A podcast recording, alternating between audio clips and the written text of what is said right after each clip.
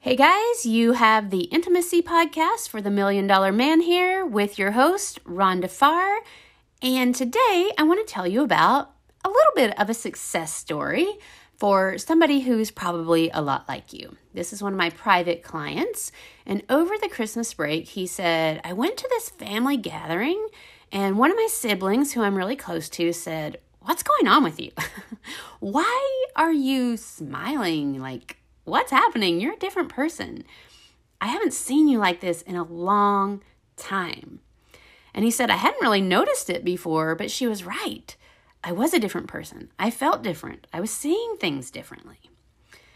This client shared, in contrast to this little Christmas miracle that he felt, he used to think that I am doing everything I can. I have accomplished everything I thought that I wanted to create and I'm still not happy. This client of mine has a beautiful wife, gorgeous wife. He makes a lot of money. He has grown his business to multiple eight figures. Suffice it to say, if he wants something, he get he can pretty much get it. He's to that point right now. Um, he's like, Rhonda, I hang out with a lot of guys like me. Their lives look amazing from the outside, and most of us feel pretty empty inside unfulfilled.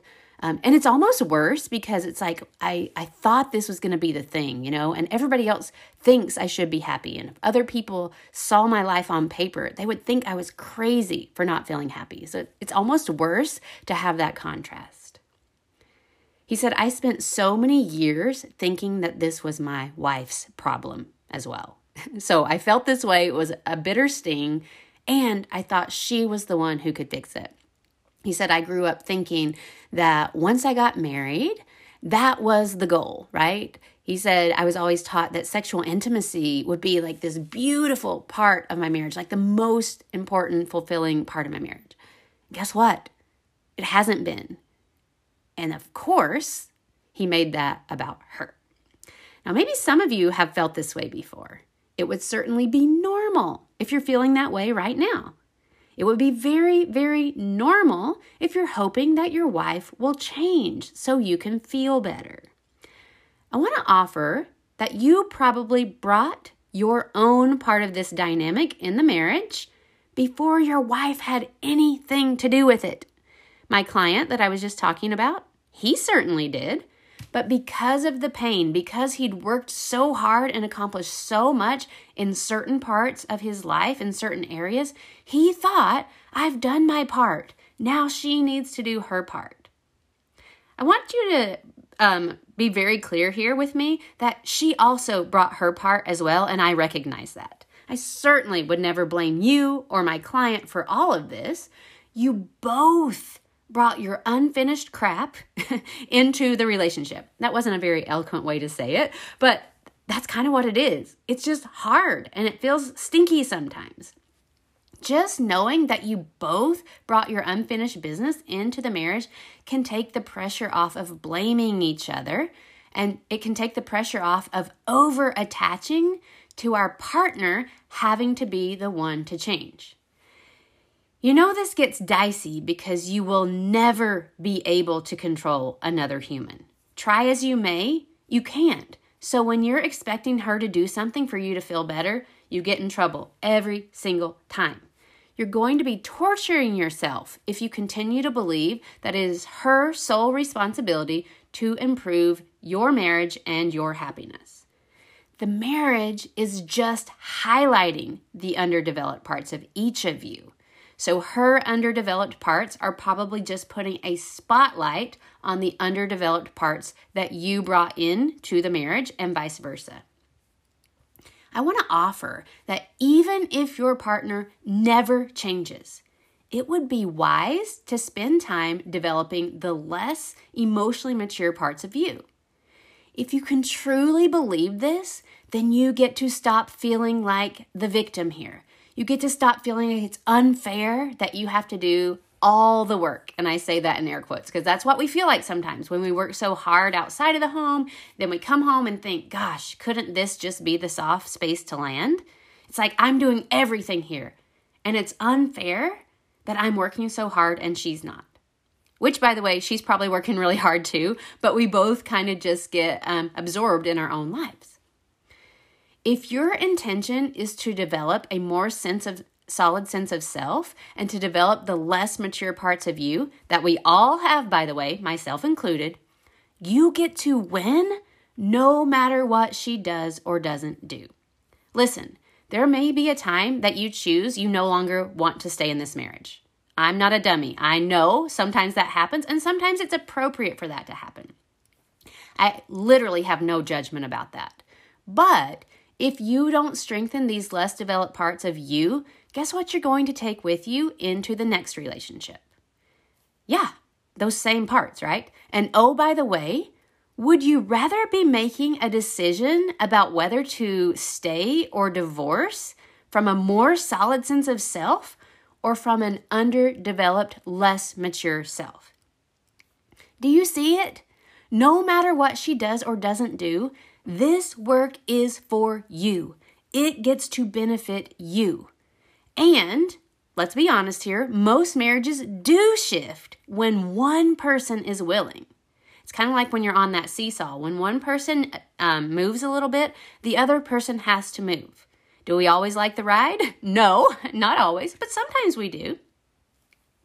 If you'll truly give some thought about the things I'm teaching in this podcast, like my aforementioned client, you too might find that your small shifts in your approach and your intent could make a bigger difference than you can ever imagine right now. A bigger difference than you even know is possible. So let's do a little exercise here. I want you to take a moment and see if you can think of a topic that you and your wife actually agree on right now. What's something that matters a lot to both of you and you're just really grateful that at least you have this one thing that isn't an issue for you. Might take you a minute to think of something, but try. Maybe it's the area you live in. Maybe you both really love your home, or maybe the religion you choose to observe. Maybe you're both all in on that. Or maybe it's as simple as she really makes our house a home. She makes it beautiful, and I really like that. If you can think of something that feels unifying, I want you to just let yourself be in the presence of that for a moment. How does unity feel to you? How does that cohesion feel to you? Now, this one won't be so hard to do, probably, if you're listening to this podcast. I want you to take a moment and think of an issue that you don't agree on. Where do you not line up on something that's really important to both of you? It's probably that same old argument that keeps popping up it might have a different look to it, but the undertone of the issue is always resurfacing. You know the one. Really let that come up and be present with it. Take a moment to feel what your body feels like when you think of this issue. What does your head feel like? Are your back and shoulders getting tight? Does it feel like a sucker punch to the gut? Is your chest starting to close or feel all buzzy and anxious? if this has a charge for for you, if you feel it, you're probably going to have some sort of tensing or some kind of subconscious preparation in your body to go into battle, okay? You've heard of flight or flight, right? Your body is probably subconsciously preparing for a battle or an escape so you don't have to keep dealing with this thing over and over and over, right? Anytime your nervous system gets amped up and goes into a stress response and starts to get into that fight or flight mode, you are going to go into a you versus me position with your wife. Okay? It's normal. We all do it. It's the way the body works. Whether it's a physical threat or a perceived emotional threat, your body prepares for battle. And when we do that emotionally in the marriage, we become me versus you. Do you see it? We are not on the same team in this mode. That's why sometimes when we recognize it, it would be better to say, hey, my body is starting to react. I'm feeling like a little bit of a stress response here. Whenever we have this conversation, I'm feeling this way. I know I can be unfair and not see it clearly. Can we come back to this? That's really a good idea some guy, sometimes, guys, to just describe what you're feeling, not to change her, not to change the situation, but to be known and knowable and then come back to it. Most of us will land in this you versus me mode when we're trying to find resolutions and growth in marriage, right? Hey, I got to talk to you about something. You hear the tone in their voice, and all of a sudden your body's like starting to, to prepare for the battle.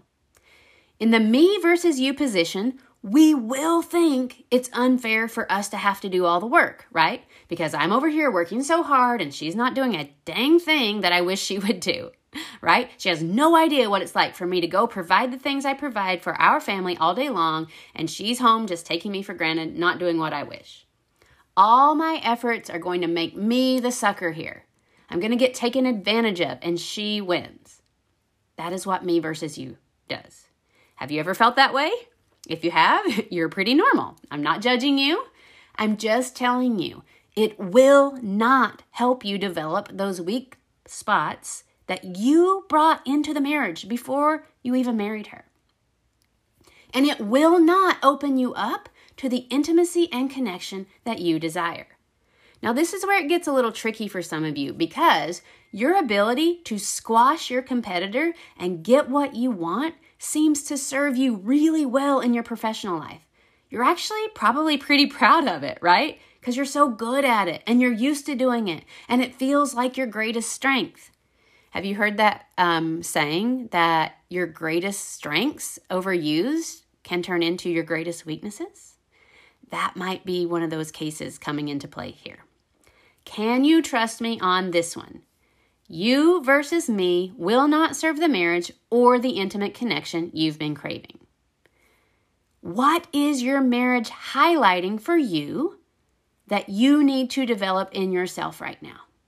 What are you hoping that a change in your wife's behavior will solve for you that you haven't been able to solve for yourself right now? If you need somebody to walk beside you while you figure this out, somebody to maybe give you some gentle reminders and call you out on your blind spots. One of my favorite things to do, guys. If you need some help as you find your capacity to have fulfillment, joy, and happiness in your relationship again, I've helped hundreds of other people just like you, and it would be my greatest honor. So, as always, you can find the link to connect with me below, and I'll talk to you guys next time.